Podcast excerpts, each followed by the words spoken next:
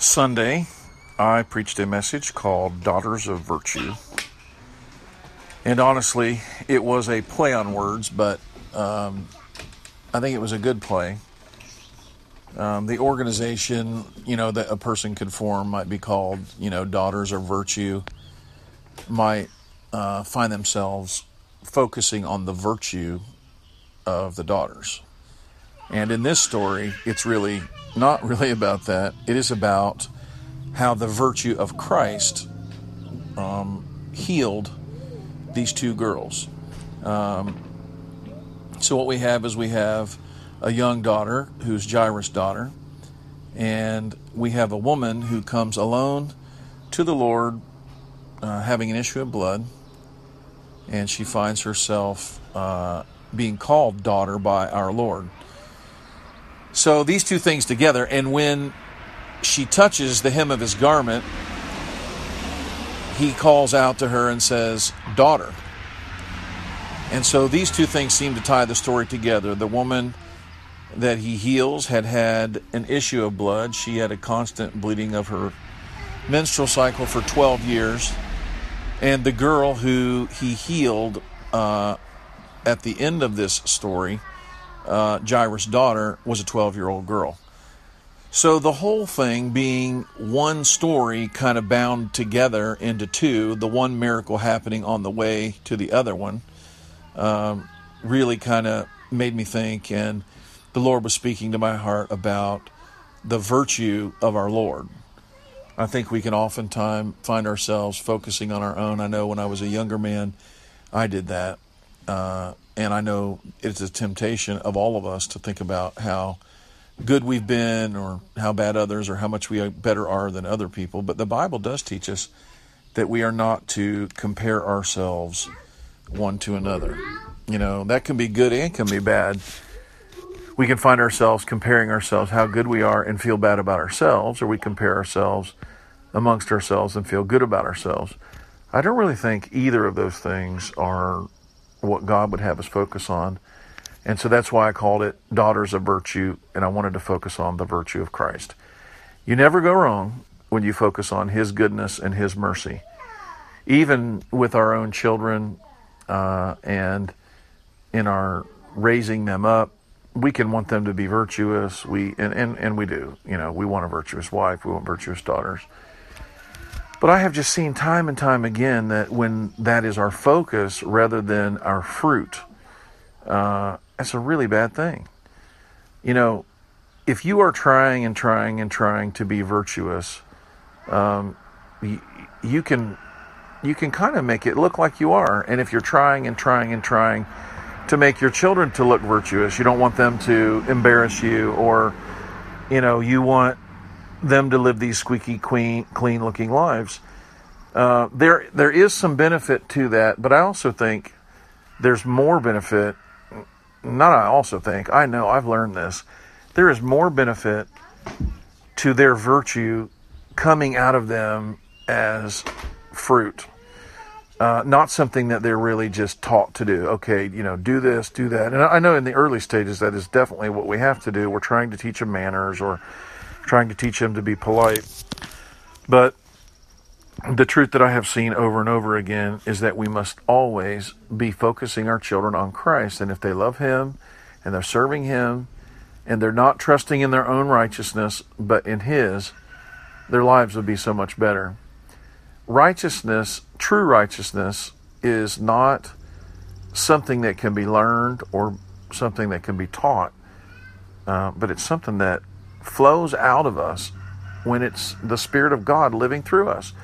Paul said it this way in Galatians chapter 2 I am crucified with Christ, nevertheless I live, yet not I. See what he says here? I'm crucified with Christ, nevertheless I live, yet not I, but Christ liveth in me. In the life which I now live, I live by the faith of the Son of God who loved me, and he gave himself for me. Paul understood that the good that he did, the loving people, the serving people, even the words he spoke to them, wasn't something he learned. It wasn't a place in life that he came to uh, because he became more wise or he got enough information. But there was a uh, a sanctifying or a seasoning of God and the Spirit that takes and changes a man and makes him love people. Paul understood and he would find himself frustrated at himself, but even our frustrations at ourselves can be good things. They can point us away from ourselves and our own goodness, can help us to not be discouraged. It can help us to not uh, you know, lose confidence when we're doing what God calls us to do. See, when our confidence is in ourselves, um, and how good we've been, and, and how much we pray, and and and how prepared we are, um, I really, really, really think that it is very tempting then to take pride in what we do in the wrong way. Paul in uh, Philippians chapter 3, he said this. He said, If anybody had a reason to boast, then he did. I mean, that's a pretty ostentatious claim. Uh, if anybody had a reason, you know, to brag, you know, he's got more reason. And he did. He had a lot of reason. In uh, Philippians 3, he said it this way. He said that um, if anyone had, it was, I don't think it was Philippians 3, uh, or maybe it was. I'm just, I'm thinking of it wrong. Let me look for it here and find it. Philippians 3, starting here in verse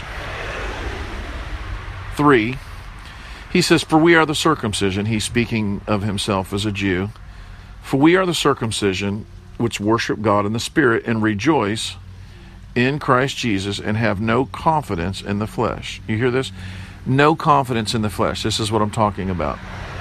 You know, you're not looking for your virtue, you're not looking for your preparedness, you're not looking for your uh, anything.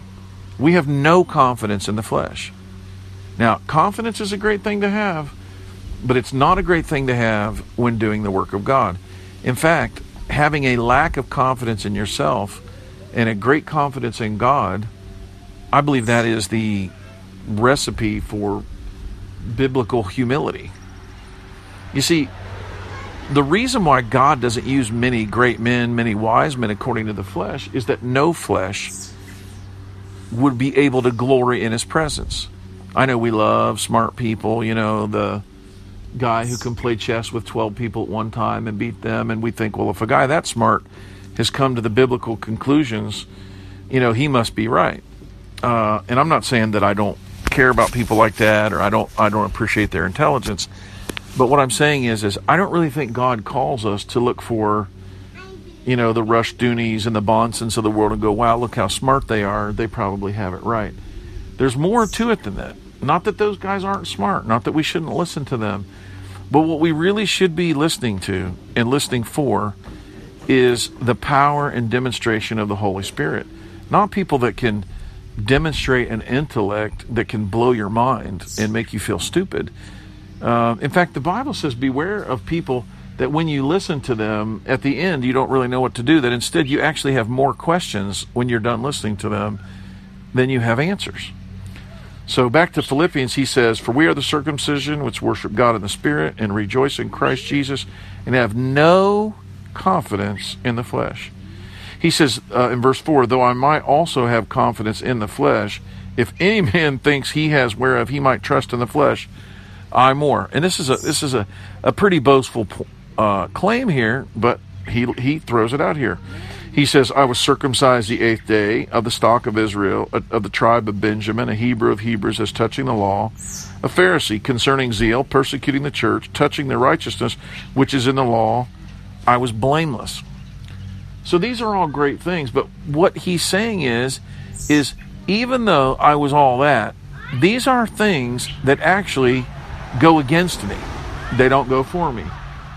So what he's saying is, is the more reason you have to brag in the flesh, the more reason you have to worry that that's exactly what you're going to do. So, you know, back to the daughters of virtue thought here. It, the daughters of virtue reminded me that oftentimes, you know, we'd want to form a club and the club would be about, you know, how pure and how clean living our daughters are and and all that. And we do want that. But I'm telling you, we don't want it for that reason. We don't want it to be the club to see who can be the most virtuous. This is a bad, bad, bad way of going about it. What we want is we want to cultivate love in the hearts of our children and in our family, the love of God, and we want them to be filled with the Holy Spirit, and we want that to bring forth spiritual fruit. That's what spiritual fruit's all about. You know, that's why it's called the fruit of the Spirit. It says that love, joy, peace, long suffering, all that stuff, long suffering, gentleness, goodness, faith, meekness, temperance, these things all mentioned in the book of Galatians are fruit. That means they're not uh, learned behavior, but they're something that just comes out of you, just like fruit does out of a tree. So he says, Though I might have confidence in the flesh, if any man thinks he have whereof he might trust I more, circumcised the eighth day, the stock of Israel, tribe of Benjamin, Hebrew of Hebrews, touching the law of Pharisee. I mean, he goes on to the list of all these physical things, and he says this. He says, But what things were gained to me, those I counted loss for Christ. He's saying that having so much to brag about in the flesh is actually a deterrent it is something that he regrets having that makes it more difficult for him because he finds that he might lean on these things, he might look to these things as though these things were something to trust in, like your own virtue. But what things were gained to me, those I counted loss for Christ, yea, doubtless, and I count all things but loss, for the excellency of the knowledge of Christ Jesus my Lord for whom I have suffered the loss of all things, and do count them but dung, and we all know what dung is, that I may win Christ. Imagine really thinking of your strengths, your pedigree, your intelligence, your ability, and thinking of them, you know, as a pile of dog manure.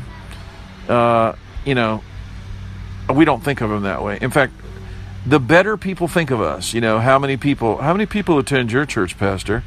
You know, we want to say 500 uh, so they can go, oh, well, he must be a good pastor, or, oh, tell me about this, or, you know, tell me about that. There are prideful type of things that we'd like to be able to answer, but not because, you know, we have the Spirit of God dwelling in us, but because we want people to have confidence in us. Sometimes we can get discouraged because we don't have the, the answers that we want. Oh, I'm not really sure how many people go to our church, or, whatever, you know. But honestly, if we trust in Christ and His righteousness and His goodness, we can be like Paul here. He said, I want to be found in Him, not having my own righteousness. So he understands that there is a righteousness that you can have, or a right living that you can have that is not come from the Spirit of God. And we know this because the Jews had it. The Jews were obeying God's word. They were following the law. They they in every way you know found how to obey things. In fact they even took it further than they than they wanted to go. You know they would say hey i'm going to obey the sabbath but let me give you 10 ways i'm going to obey the sabbath beyond what god's word had said. And so you know they were adding to and adding to. Why? Because huh, this is virtue but this is super virtue. You know among pentecostal circles you know uh, they get they get the Holy Ghost, but then they get the supercharged, superpower Holy Ghost. Some of these other uh, denominations have these second works of grace. God saves us, uh, but then you know we get this second thing that happens to us that makes us super Christians. But he says, I want to be found in him, not having my own righteousness, which is of the law, but that which is through the faith of Christ, the righteousness which is of God by faith. He wants what comes out of him. And we should want what comes out of our daughters of virtue. Uh, we want their virtue not to be because, you know, they have a promise ring or they want to look good for daddy. But we, we really, really, what we're praying happens in their lives is that they're filled with the Holy Spirit, that they're seeking the kingdom, that they're following Him. And their goal is not to be righteous. Now, they may be righteous, and that's what we want, but we want that righteousness not to be a fruit of, uh, you know, peer pressure or discipline or or whatever. We not that we don't want that at all, but we don't want it ultimately to be. I hope that makes sense. What we want is we really want God to work in our children's lives. Now, for me, as my children get older, I I have good kids, uh, and, and, you know most of you know my kids, and I love them. Um, but I found it hard to not really be angry that they're not more virtuous acting than they are. And uh, and you know at the root of it, part of it, I'm mad because I know how much that I've loved them and I taught them right, and I've shown them the scriptures and I've loved people in their presence and I haven't been a hypocrite. Uh, and so I'm like, if these guys don't turn out good, you know, people will think that's exactly what I am. But I think that's really, really misplaced. And I've, I've really had to repent of that lately uh, because I don't think it's like that. I think honestly, the the better approach as my kids get older is to pray for them and to love them, and uh, and whatever they end up being, that's what they end up being, and pray for them and, and talk to them and say, hey, you know, man, I I'm going to pray for you, sweetheart. I love you so much, and I see you doing this or that, and it makes Dad sad. Um, but obviously, that's what you want to do, and and encourage them to say, Hey, God, change my heart. Lord, fill me with your spirit. Lord, let your goodness and your mercy and your righteousness uh, let it flow out of me.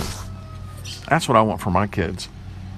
Paul said this. He said, I've suffered the loss of all things, do count them that dung, that I may win Christ and be found in him, not having my own righteousness, which is of the law, but that which is through the faith of Christ, the righteousness which is of God by faith. And here's what this is the this is the, the, the bread on the biscuit or whatever you want to say, but that I may know him and the power of his resurrection and the fellowship of his sufferings, being made conformable unto his death. Now, if you read that and you don't really understand God's word, you might think he just took like, you know, a left turn at Albuquerque here and, and he's gone off. But what he's saying is, is that the only way that Christ can live in you is through a daily death. You remember how he says this? He said, I die daily.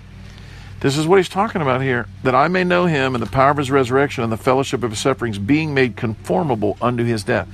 He's saying, unless I do what Christ said everyone must do, if anyone comes after me, he must what? First deny himself, take up his cross, and follow me.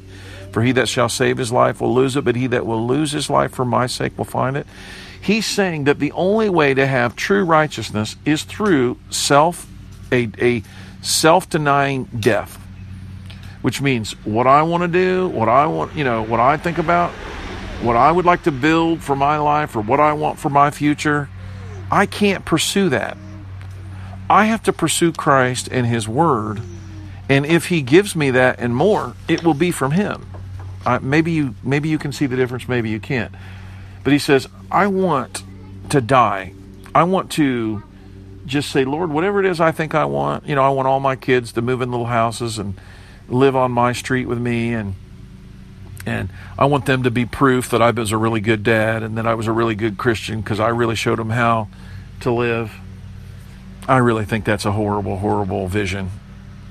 Um, I don't think it's a horrible desire to want to be close to your kids and grandkids and have them close by. I think it's wonderful, but it's what why you want it for. And you know what I want is I want them to love God, and if they all go and live everywhere else and are blessings to other churches and uh, have families that build up the kingdom of God other places. I want my kids to seek first the kingdom of God. It may be right here. I hope it is. I hope I do hope they build houses uh, all around my house in a big giant circle, and I live in the middle, and Grandpa gets to visit all his grandbabies every day. Of course, I could be wishing on myself, you know, uh, torture. But but what I'm saying is is only through self denial and and not seeking my own, and not trying to make things work out the way I want them to. Only through a dying to self does Christ live. And so that's what Paul is saying. I want to know him and the power of his resurrection, the fellowship of his sufferings, being made conformable unto his death. Verse 11 of Philippians 3 If by any means I might attain to the resurrection of the dead. What he's talking about is, is of course, when you die, in Christ, when you're dying daily, what's going to happen? You're also going to resurrect. And so, in that death, there is a resurrection. That's where the life comes from. You can't live in resurrection power unless you have died in the likeness of Christ's death. Does that make any sense? We must live a life of death and self denial so that we can live and walk in resurrection power. And walking in resurrection power doesn't mean walking on the water or raising the dead or doing some great thing. It means, as Paul said, like I said before in Galatians, Christ living in me. The life which I now live, I live by the faith of the Son of God who loved me and gave himself for me. He said, I do not want to frustrate the grace of God. If righteousness, you know, comes by by works and of mine, he said, then Christ is dead in vain. No, righteousness comes when the Spirit of God lives in us and lives out through us, himself loving other people. In verse 12, he said, Not as though I had already attained, either were already perfect, but I follow after, if that I may apprehend that which also I am apprehended of in Christ Jesus. My brethren, I count not myself to have apprehended, but this one thing I do, forgetting those things which are behind and reaching forth unto those things which are before, I press toward the mark for the prize of the high calling of God in Christ Jesus. What he's saying is, is the mark that Jesus hit. We know exactly what it was. If he were the arrow in the in the the, the his life was pulled back by the bow of God, his life hit the target at death. So, what God had him do was come and die. And Paul says, That's what my mark's going to be. I'm going to press toward the mark of the high, the prize of the high calling of God in Christ Jesus. And then he says this in verse 15, and this sums up everything I'm going to say here. He said, Let us therefore, as many as be perfect, be thus minded. And if anything you be otherwise minded, God shall reveal this unto you. You see what he's saying? He's saying, if you want to be perfect, if you want to be mature, if you want to be a son or a daughter of virtue, then die to yourself. Christ will live in you. Don't try to discipline virtue into.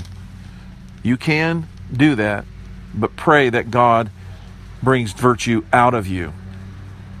Because when virtue flows from Christ into us, as it did the woman, with the issue of blood as it did the girl, Jairus' daughter. When it flowed into their lives, they lived. They were healed. And that's how we can touch people. And that's really, really, really what I was hoping to get out of the message on Sunday, and I hope I did. So may the Lord be with you, and uh, I pray uh, that this will be a blessing to you as you think on these things this week. Amen.